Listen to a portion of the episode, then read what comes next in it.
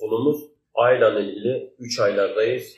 3 aylarda zekat, oruç, Şimdi zekatı vermek için üzerinden bir yılın geçmiş olması gerekiyor. Ancak Ramazan 3 aylarda veya Ramazan'da özellikle zekatları verdiğimizde 10 gün öne geçtiği için ya da 3 senede bir ay geriye attığında evet Ramazan gelse de bir ay geride kalmış oluyor. Burada şunu yapabilirsiniz.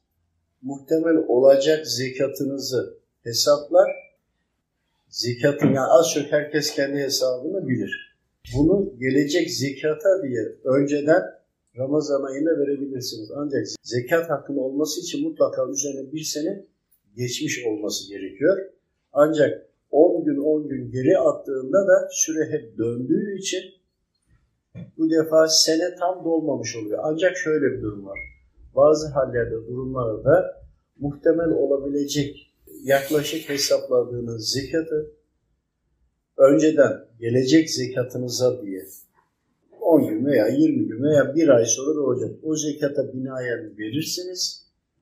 Ancak zekatı önceden veriyor olmanız tam hesabı görmüş anlamına gelmez. Yine de vakit dolunca siz normal zekatınızı tam hesaplayıp eksik kalanlar varsa eksik kalanları mutlaka tamamlamanız gerekiyor. Ama şu var, zekatın olması için senenin tam olarak dolmuş olması gerekiyor.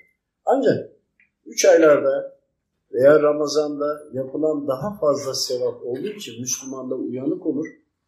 Daha fazla e, Allahu Teala'dan sevap alabilmek için tabi niyetler çok önemli yani e, amellerde. Bunu gelecek olan zekata diye zekat yerine diye verirsiniz ama onu gelecek olana niyet etmeniz gerekiyor. Bunu unutmayın. Bu çok önemli. Mutlaka senesinin dolmuş olması gerekiyor. Dolmadan da önceden verip ben bunu zekatımdan düşeceğim diye biliyorsunuz. Ama bu aylarda verilenin sevabı, yapılan amellerin sevabı daha fazla olduğu için imkanınız varsa bu zaman içinde yaparsan çok daha kıymetli olur ama her halükarda da öşürde işte yüzde on beşte veya tarlada, bağda, bahçede bir emek harcadıysan yüzde ondur. Ama normalde de geldiğinde biz ticaretle uğraşıyorsak veyahut da normal birden fazla ihtiyacın haricinde malımızda varsa burada en düşük yüzde iki buçuk. Hani yüzde iki buçuk verin, yüzde üç verince olmaz diye bir şey yok. En asgari, hani asgari ücret var ya, budur. Ama sen Rabbimin verdiğinden daha e, Rabbime daha layık kulmak, kul olmak istiyorsan imkanın da varsa yüzde ondan hesapla, beşten hesapla, yirmiden hesapla. Yani yukarı doğru çıkabiliyorsunuz ama en düşük yüzde iki buçuktur. Bir de devam etmek istiyorum mümkünse. Şimdi Allahu Teala'nın dini tektir. Yahudi de olsa, Hristiyan da olsa, suhuflardan da olsa yani önceki peygamberlere gelmiş sayfalar vardır. 50 sayfa, 30 sayfa. Emirler aynıdır. Orucu, namazı, zekatı bakın aynıdır. Şöyle bir, bir düşünelim. Ebu Cehil'den bahsediyoruz. Cahillerin babası. Ebu Cehil Efendimiz Aleyhisselam'ın akrabası ve Efendimiz Aleyhisselam'ın baş düşmanı olmuştur. Efendimiz Aleyhisselam İslam'ı tebliğ etmeye başlayınca demiştir ki sen yeni bir din getirmedin. Bunları zaten biz biliyoruz demiştir. Şimdi ayette geçince buna örnek vermek istedim. Biz zaten bunları biliyoruz demiştir. Çünkü Hristiyanlıkta da, Yahudilikte de temelde Allahu Teala bunların hepsini istemiştir farz kılmıştır. İşte bu farz kıldıklarının üzerine din tektir diye. Hazreti İsa'ya gelince İsevilik veya sonra Hristiyanlık olması gibi düşünün. Emirlere bakın. 10 emire de baktığınızda veyahut da 30 sayfa suhuf gelmiş. 50 sayfa gelmiş. Baktığınızda emirler aynıdır. Ama dönemsel ve yaşamsal bir de suhuflar sonra Zebur, Tevrat geldikçe hep önceki kavimlerden de helak edilenlerle ilgili oldu Allahu Teala bize örnek vermiştir. Bu örnekleri buradaki yaşananları ve Allahu Teala'nın emirlerini aldığında baktığınızda Hazreti Kur'an'da onların hepsinin toplamı vardır. Yani Hazreti Kur'an önceki kitapları tasdik edici, peygamberleri tasdik edici ya. Hazreti Kur'an'ın bu yönünü unutmayın. Ebu Cehil'in itiraz etmesinin sebebi yeni bir din getirmedin. Zaten bildiğimiz şeyleri sen bize tekrarlıyorsun demiştir. Halbuki kitaplar değiştirildiği için o emirler olsa bile o emirlerin uygulayışına varana kadar değiştirdiler.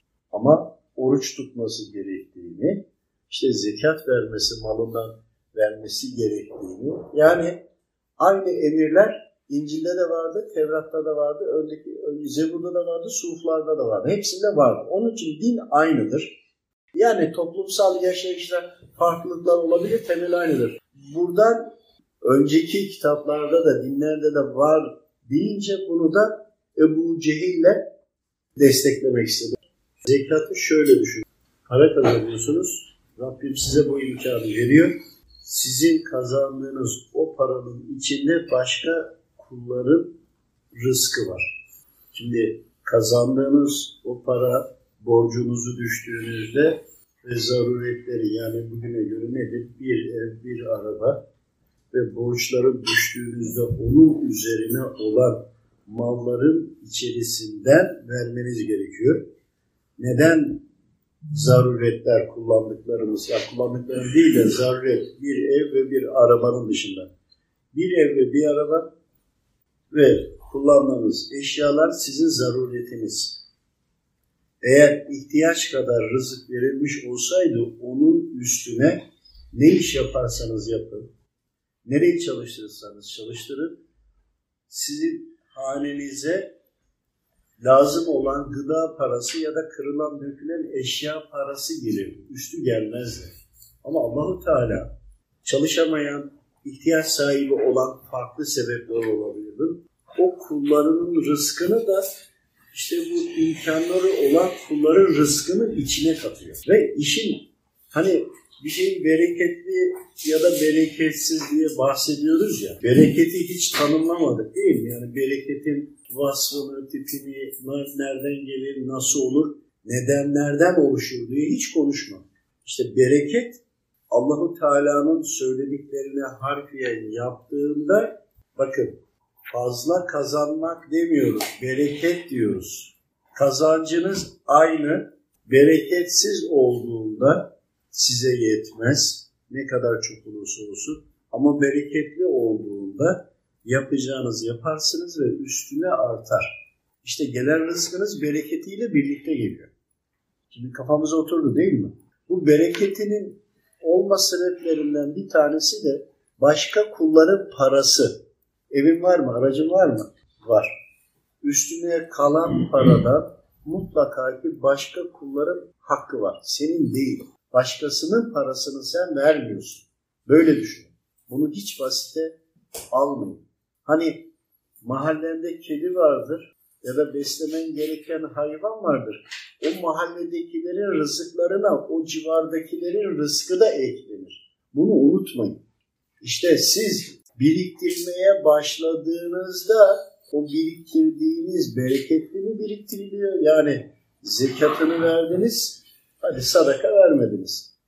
Zekatı zaten vermek zorundasın. Senin malın değil. Evet sen kazandığın gibi görünüyor ama senin değil. İşte bunu siz onun içinden çıkardığınızda ve helal şekilde Allah-u Teala'nın emrine göre yaşamaya gayret ettiğinizde işte o bereketleniyor. Az parayla çok iş yapabiliyorsunuz. Hastalıkla uğraşmıyorsunuz, kaza belalardan muhafaza ediliyorsunuz. Bir şekilde Rabbim malınızı almıyor. Eğer ki allah Teala'nın emrine uymadığınızda zaman sonra ticaret yapıyorsunuz, paranız ödemiyor. Bir problem oluyor, aracınız gidiyor, eviniz gidiyor vesaire. İşte burada Allahu Teala başkasının hakkını oradan alıyor ama siz fark etmiyorsunuz, anlamıyorsunuz. Allahü Teala bir kişiyi gönderiyor. O kişi iyi niyetle bile sizle ticaret yapsa onu alır ama size bir türlü onu ödeyemez. Ödeyecek olsa bile onun işi bile bozulabilir. Ben bu ticari hayatında çokça manevi olarak bunun bilgilerini aldım. Aldığım konuları aslında size altyapısıyla anlatıyorum. İşte zekat sizin paranız değil, başkasının parası sizin cebinizde. Bu kadar ki önemli. Zekatın kalması demek, namazlardan uzaklaşmanız demek. Zekatın kalması demek, hastalığa açık kapı pencere demek. Zekat kalması demek, çoluğunuzun çocuğunuzla geçiminiz artık çok zor demek. Anlaşamazsınız, huzurunuz olmaz. Zekatı vermediğinizde, evinize gittiğinizde eviniz olarak benimseyemezsiniz. Çünkü onun yüzde iki buçuğu başkasının evi. Anlıyor musunuz demek istediğimi? Sağlığınız yüzde en az iki buçuğu başkasının. Şöyle düşünün, zekatını verseniz o kişi belki hastaneye gidecek, ilaç alacak, iyileşecek. Senin rızkının üzerine yazılmış. Nedenler öyle olmuş ki sen karşılaşacaksın onunla yolda, göreceksin ve götürüp zekatından vereceksin. Ancak özgür irade var ve vermemeyi tercih etti. Ya Allahu Teala ondaki hastalığı aldı, sana verdiyse o iyileşti. İlaçta kullanmadı, bir şey de olmadı. İyileşti. Sen hastalanırsan, bakın farklı bir bakış açısı ama doğru olan zaman içerisinde metafizik olarak yaşadığımız konulardan bahsediyorum. Zekat vermediğinizde artık bir hiçsiniz. Gerçekten hiçsiniz. İmani olarak da zayıflıyorsunuz, aile yaşantısı olarak da zayıflıyorsunuz. Hangi malınız olursa olsun hiçbir şekilde faydasını göremezsiniz. Ha verdiniz, malınız azaldı. Öyle ya, vermek en zor iştir. En zor da para vermektir. İlimi vermek bile daha kolaydır. Ama parayı vermek çok zordur. Bu zamanda deccal sisteminin son düzlüğünde çıkartıp cebinden para verebilen insan Müslümansa eğer var ya inanılmaz şekilde manevi hali zirve yapar. Hani geçmiş peygamberlere bakın ve kavimlere de bakın. Yaşantılarına bir baktığınızda hepsinde vermenin en zor olduğunu göreceksiniz. Ki biz bir de deccal sisteminin içinde yani gelmişten geleceğe bugüne kadar, geçmişten bugüne kadar en zor dönemi yaşıyoruz. Ne Ad kavmi, ne Lut kavmi, diğer kavimlerin Nuh tufanı, Nuh kavmini hiçbir bu kadar zor bir dönem değildi. Bakın değil mi? Ancak ve ancak zekatı vermediğinizde başkasının parasını, malını çaldınız demek. Hırsızız. Haramla iştigal. Haram. Verdiğinizde de malınız eksilecek. Evet. Ama ve lakin ruhunuz rahatlayacak. İşte Allahu Teala malınızı yine bir yıllığında yıllığına kaskoluyor. Kasko. Bugünkü anlatımda o.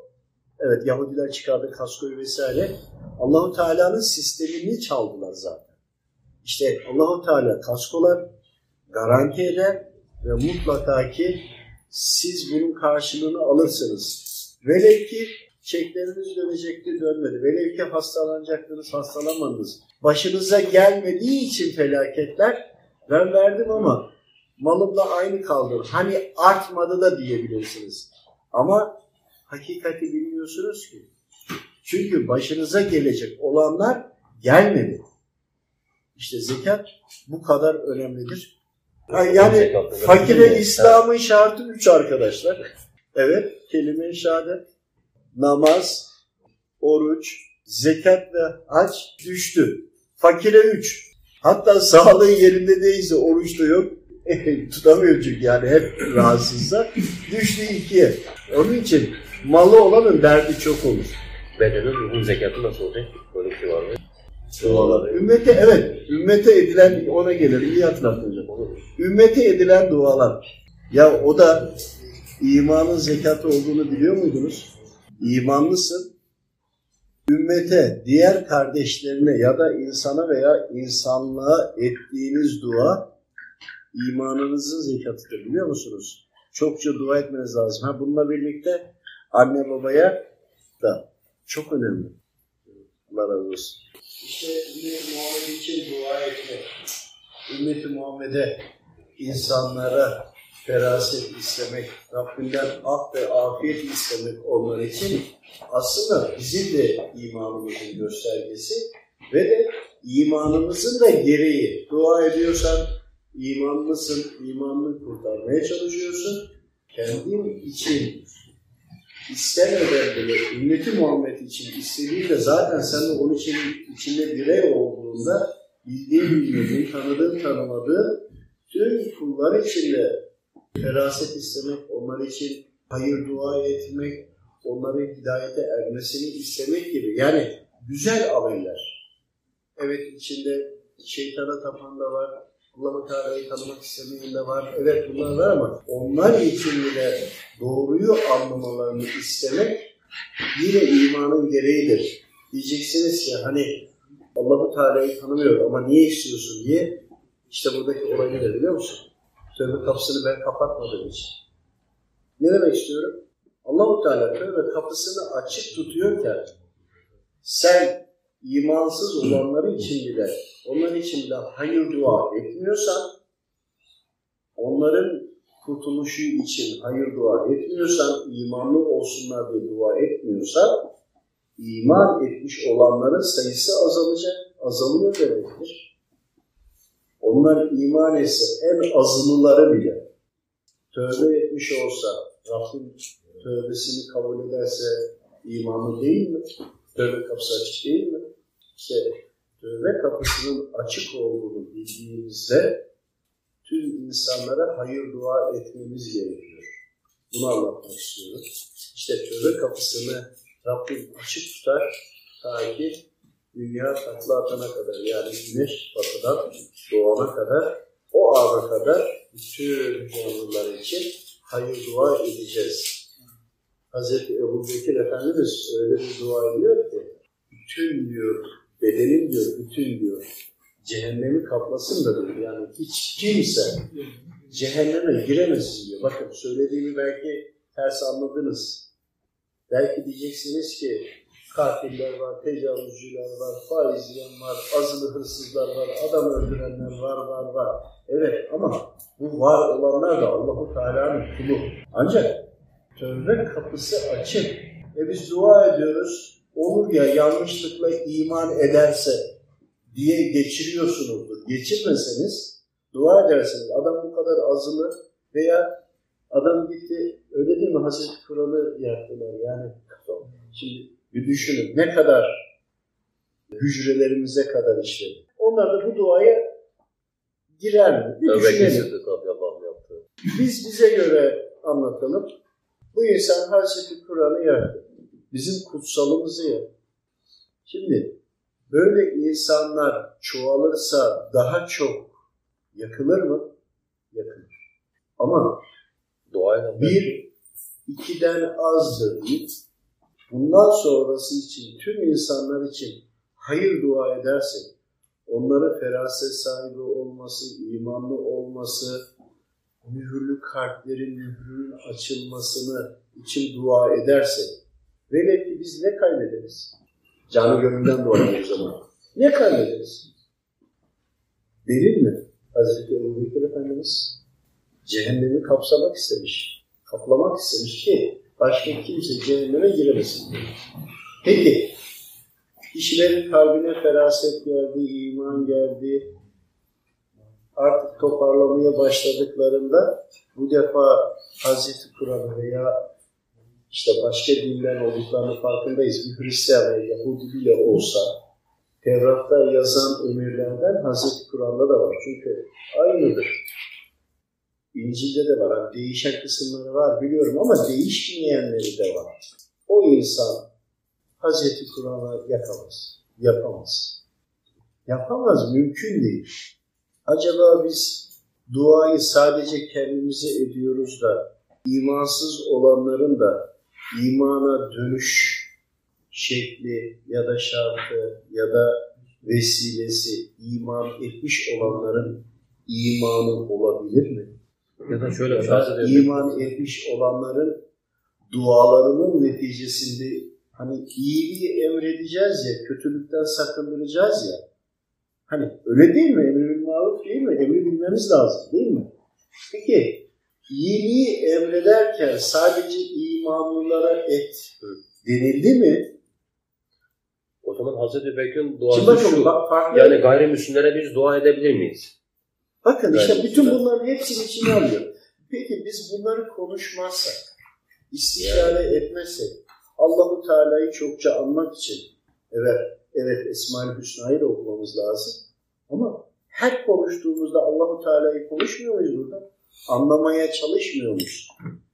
Doğru anlıyoruz demiyoruz. Doğru anlamaya çalışıyoruz ya. Allahu Teala bize bildirmiş değil mi? Bildirilen her şeyi biz burada neden konuşamıyoruz? Kafamıza takılanları anlayamadığımızı neden konuşmayalım? Yoksa şeytan mı konuşsun biz konuşmadan? Ya da herkes kendi başına konuşsun da şeytan da onu arada gırtlasın da yanlış mı karar versin? Sağdan mı yaklaşsın?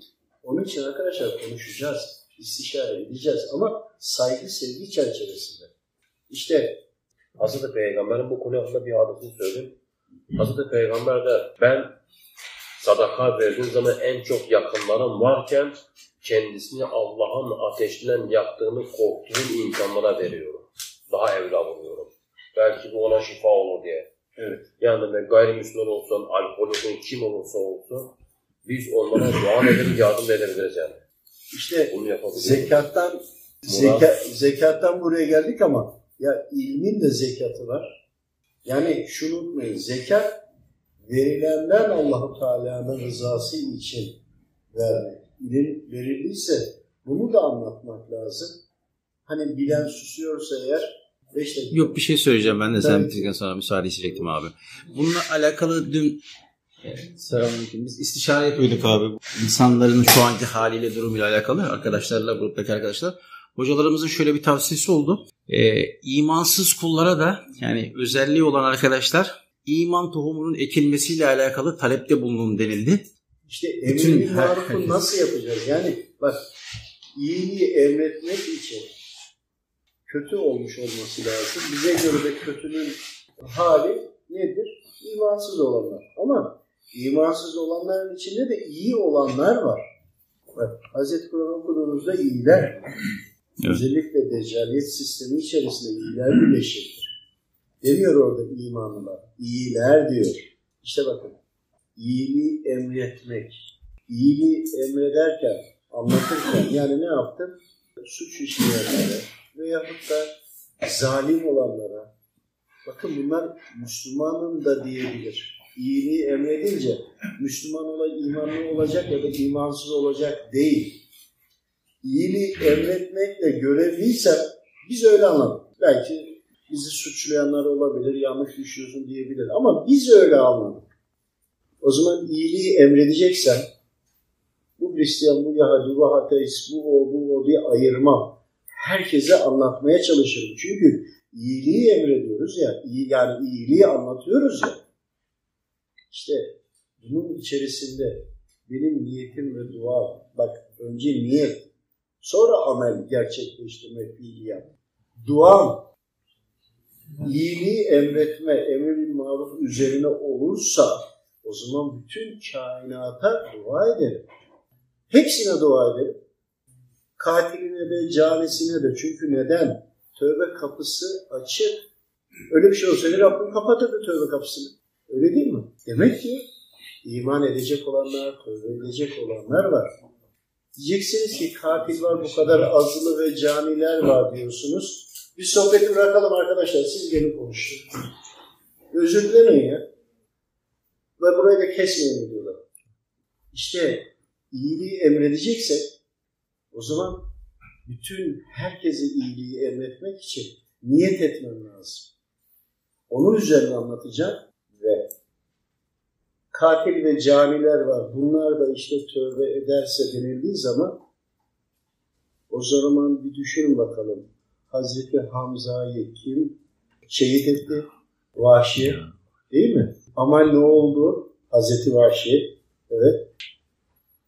Şehit etti denince Vahşi diye isim geldi bir an bakın orada bile.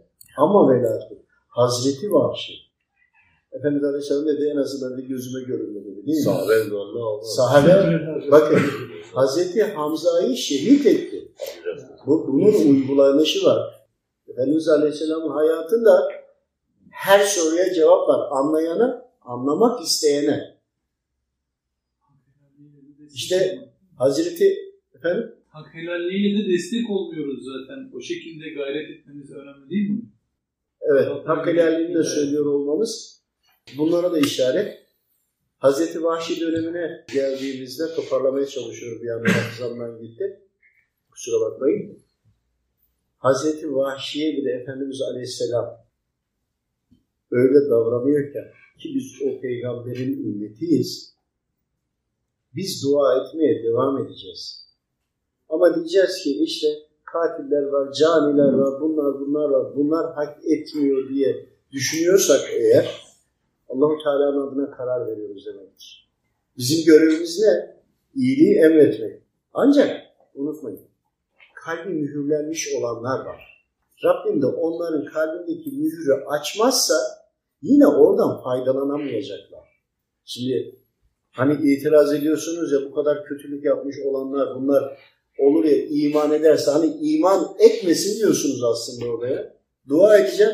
Duam kabul olursa bu katiller, caniler iman eder. Ama bu, bu suçları işledi. iman etmesin ben dua etmiyorum demeye getiriyorsun. Bak şeytan sağdan yaklaşıyor. Sen yapman gereken görevi yap.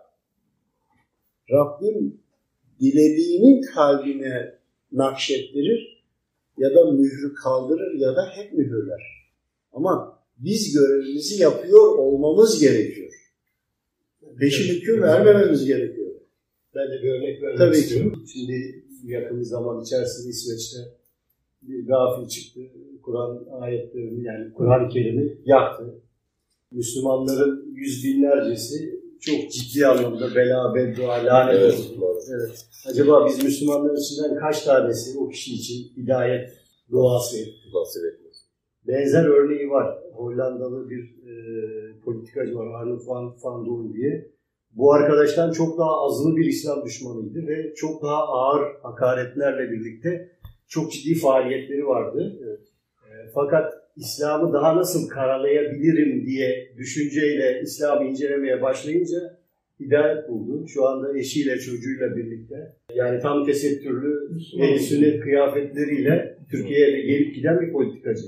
Ee, Dolayısıyla yani şeye kapılıp hep beraber bela ve dua lanet okumaktansa Bunun üzerine biraz e, metafizik olarak bahsetmek istiyorum. Şimdi Hazreti. Kur'an'a o saygısızlık yapıldıysa unutmayın, asla ve asla unutmayın. Temel maddesini biliyor musunuz? Biz Hazreti Kur'an'a gerekli saygıyı göstermediğimiz için, bel altından aşağı yerlere onulduğu için, sehpaların üzerine konulduğu için, evimizde duvarlara asılmadığı için, yani asılması gözümüzün önünde olsun, okunsun ama yüksek yerde olsun diye. Bakın dolaplarınıza bakın. Kaç tane Yasin-i Şerifler, Hazreti Kur'anlar bakıyorsun çekmecenin altlarında kalmış. Bakın ya hepiniz bakın. Ben de gidince bakacağım. İşte biz gerekli değeri vermediğimiz için Allahu Teala da bunu bize bir karşıdan yansıtıyor. Oysa biz gereğini yapmış olsaydık mümkün müydü? Eğer biz Hazreti Kur'an'a göre yaşamış olsaydık, yaşıyor olsaydık mümkün müydü? Bizim halimizi gösteriyor orada. Evet, şeytan gelmiş, Hazreti Kur'an'ı yakmış. E şeytan, şeytanın yaptıklarını biliyoruz değil mi? Şeytanlaşmış insler de var, cinsler de var.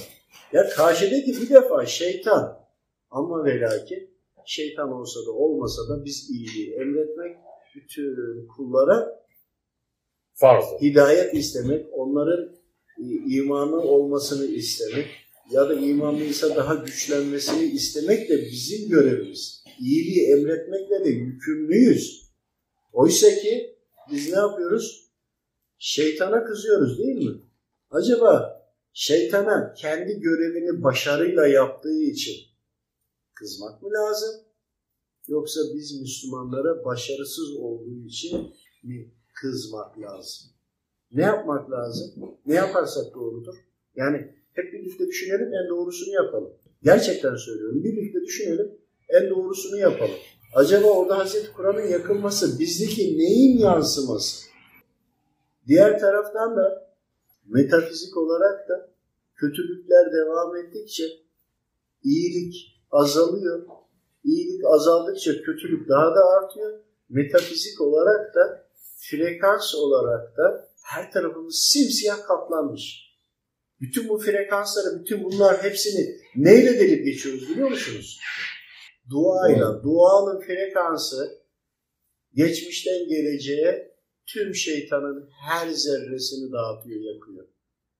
Ne yaparsa yapsın, atomdan kuarka indi, kuarktan nereye inerse insin, asla ve asla duanın frekansını etkileyemez, bozamaz. Şeytanın bizim dünyamızda yaşayabilmesi için, rahat etmesi için kötülüğün çok olması lazım. Yoksa hep dua edilirse, dua edildiği yerde vücudunda delikler açılır, zayıflayacağı için şeytan etrafımızda dolaşamaz. E ne oldu? Hep beraber onlara beddua ettiğimizde bir düşünün. Kendi hatamızın yansımasıysa ettiğimiz beddua bize dönecek. Acaba biz dört dörtlük müyüz? Biliyorsunuzdur. Beddua edildiğinde o mutlaka bir yere inecek. Ya da Havada durmaz. geliyor. Havada durmaz. Mutlaka inecek. Beddua edildi. Karşıdaki haksızsa gider ona. Ama yok. Beddua eden haksızsa, kendini haklı görüyorsa ama haksızsa kendi ettiği kurşun, füze, roket, bomba veya beddua kendine gelip bir kılıç gibi saplanacak. Dönen sahibine geliyor. Döner sahibini bulur. Alın bunu toplumsal yayın. İşte bizim yapmadıklarımızın karşılığında orada bunu yapıyorlar. Hepimiz suçluyuz. Burada herkes suçlu. Herkes kendi suçunu üstüne alsın. Alsın ki ne yapması gerektiğine karar versin. İşte gelelim biz e, asıl konuşmak istediğimiz zekattı değil mi hocam? İşte zekat konusuna geldiğinde zekat kalpleri yumuşatır. Toplumun insanların birbirine güven oluşmasını sağlar. İnsanlar birbirine dua eder. Zekatını verdiğinde hiçbir şey olmasa dua et ya. Ettiği o duanın sana yansımasını düşündüğünde, senin ne kadar bereketlendirdiğini düşündüğünde, edilen dualarla senin müşterine, alışveriş yapacağın yere, ailene, aracına, her şeyine o duanın frekansı yansıdığında çünkü sana dua ediyor, sürekli aynalama yapıyor, sürekli yönlendiriyor. Düşün ne kadar muhafazaya girer, bereketlenir ve çoğalır. Halbuki o verdiğin onun hakkı. Senin de değil, senin olanı vermiyorsun, senin olmayanı veriyorsun. Onun içindir ki Efendimiz Aleyhisselam'ı şehit etmeye, öldürmeye kalktı değil mi hocam? Zekatla, evet. Zaten Allah Kur'an'da da duanız olmazsa ne ehemmiyetiniz var. Ve belki de ahirette de e, küfür olarak gidecek Bir de çoğalacaklar çünkü. çoğalacaklar evet. O edilen Ters o tepki insanları yapıyor. tuttuğunda birken on olacak, bu daha da fazlalaşacak.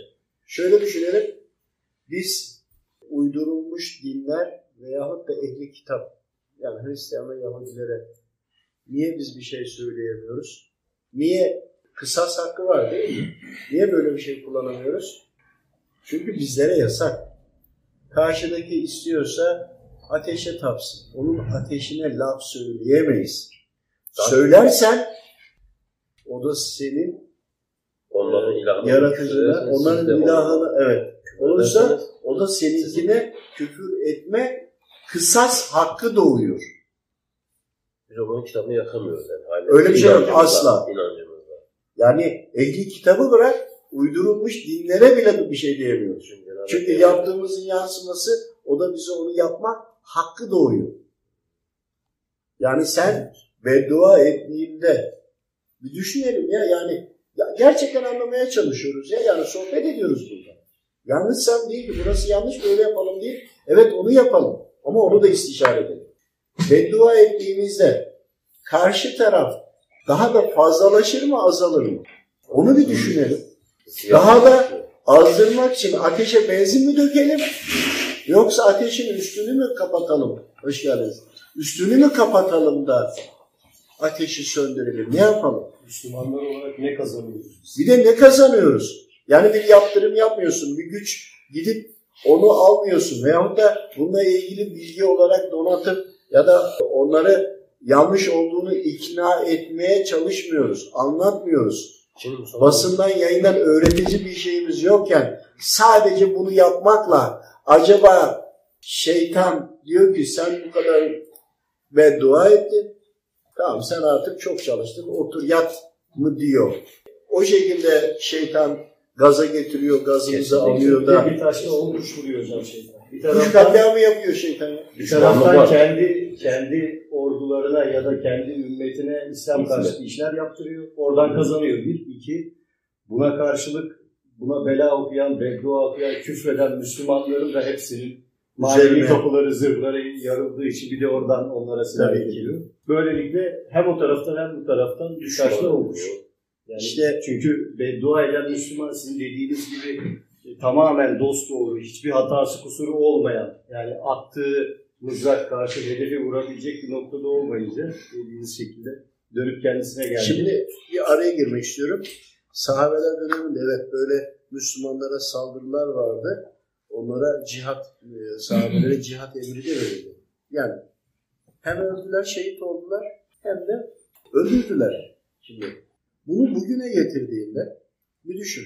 Şu anda böyle bir şey yapacağız ya. Hemen bir daha sahabelerin dönemine gidelim. Hemen geri saralım. Onlar beş vakit namazını kılıyor. Zekatlarını tam veriyor. Akraba ilişkileri çok iyi. Birbirlerine hem ensarlık yapıyorlar. Özellikle Medine'deki sahabeler, ensarlar birbirlerine sahip çıkıyorlar. Her türlü desteği birbirlerine veriyorlar. Yani İslam'ı neredeyse yüzde yüz oranında yaşamaya gayret ediyorlar ve bunun üzerine gidiyorlar. Hemen geri gelelim günümüze. Geldiğimizde biz yine gitsek, silahlansak gittiğimizde gerçekten İslam'ı doğru yaşadık da, anlattık da, onlar ille de kalpleri kararmış, kilitlenmiş, silahla mı savaşmamız gerekiyor? Ya da o noktaya gelmeden önce yapmamız gerekenleri biz yapmadık, onun eseri mi? Ya da yapmamız gerekeni yaptık da artık bu mücadeleye mi girmemiz lazım? Sizin aklınız, fikriniz ne der bu konuda? Yaptık mı yapmamız gerekeni? İşte peki yapmamız gerekeni yapmadık. O insanlar da bunu mu yapsınlar? Hayır. Tabii ki de engel olmaya gayret edeceğiz. Siyasi olaraktan, ekonomik olaraktan her türlü ergumanı yatırıp ona göre karşı cephe alacağız. Ama ve karşı cephe aldık ya buradan da kazanabilmemiz için İslam'ı tam hayatımıza sokmamız lazım. Tam, tam hayatına sokmazsan sen onlara nasıl bir mücadele vermek için bir baskı altına almaya çalışsan da yenilir yenilir geri gelirsin. Tokadı yer yer geri gelirsin. Bir şey yapamazsın ki. Ama ve beddua ettiğimizde bir bakın bakalım. Beddua ile ilgili Rabbimiz bize ne dedi? Efendimiz Aleyhisselam ne dedi? Allah dostları ne dedi? Bir gün de bunu konuşalım. Bedduanın yansımasını. Beddua edilecek evet e, yeri ve izni vardır ama beddua eden kişinin bir kendisine bakıyor olması lazım. Ve de edilmemesi lazım. Biz beddua değil, dua etmekle yükümlüyüz. Bizim en güçlü silahımız beddua değil, dua. Dua, bedduadan milyar trilyon, on yüz milyon, bilemem çok çok fazla daha etkili. Yani biz beddua ettiğimizde iyi mi yapıyoruz? Sırt üstü yatıyoruz da oh beddua ettik tamam rahatladık bir savaşı kazandık mı diyoruz? Şeytan ya da öyle mi kandırıyor? Ya da dua edersek ne zararımız var? Bunun üzerine istişare edelim. Şöyle diyelim metafizik olarak ateşi çıkanlar, çok yüksek ateşte kalanlar, vücudu kuruyanlar, e, sürekli su içse bile kanı böyle kuruyor gibi, kuruyormuş gibi olanlar, iltihapların yoğunlaşması yani vücudun bir şekilde yanıyor olan gibi duran insanların üzerindeki metafizik o varlıklar ateş unsurudur. Bedduayla gelenler. Şimdi anladınız mı? ateş gibi diyor. Yani Ateş gibi demesi ateş unsurlar geldiğinde işte yakıyor, bitiriyor. Ama anlarsa kendini onun ateşin beddua olduğunu belki bir daha da yapmaz herhalde. Biz dua için geldik. Bizim için asıl olan duadır. En kıymetli şeyimiz de duadır. Biz dua ederek o Hazreti Kur'an'a saygısızlık yapan insanların bile Hidayetine vesile olur. hidayetine vesile olabiliriz. Olmamız da lazım. Çünkü beddua et, et nereye kadar? En son kendimize dön- dönecek. Oysa ki dua etsek belki komple kurtuluş olur. Değil mi? Allah razı olsun. Allah razı olsun.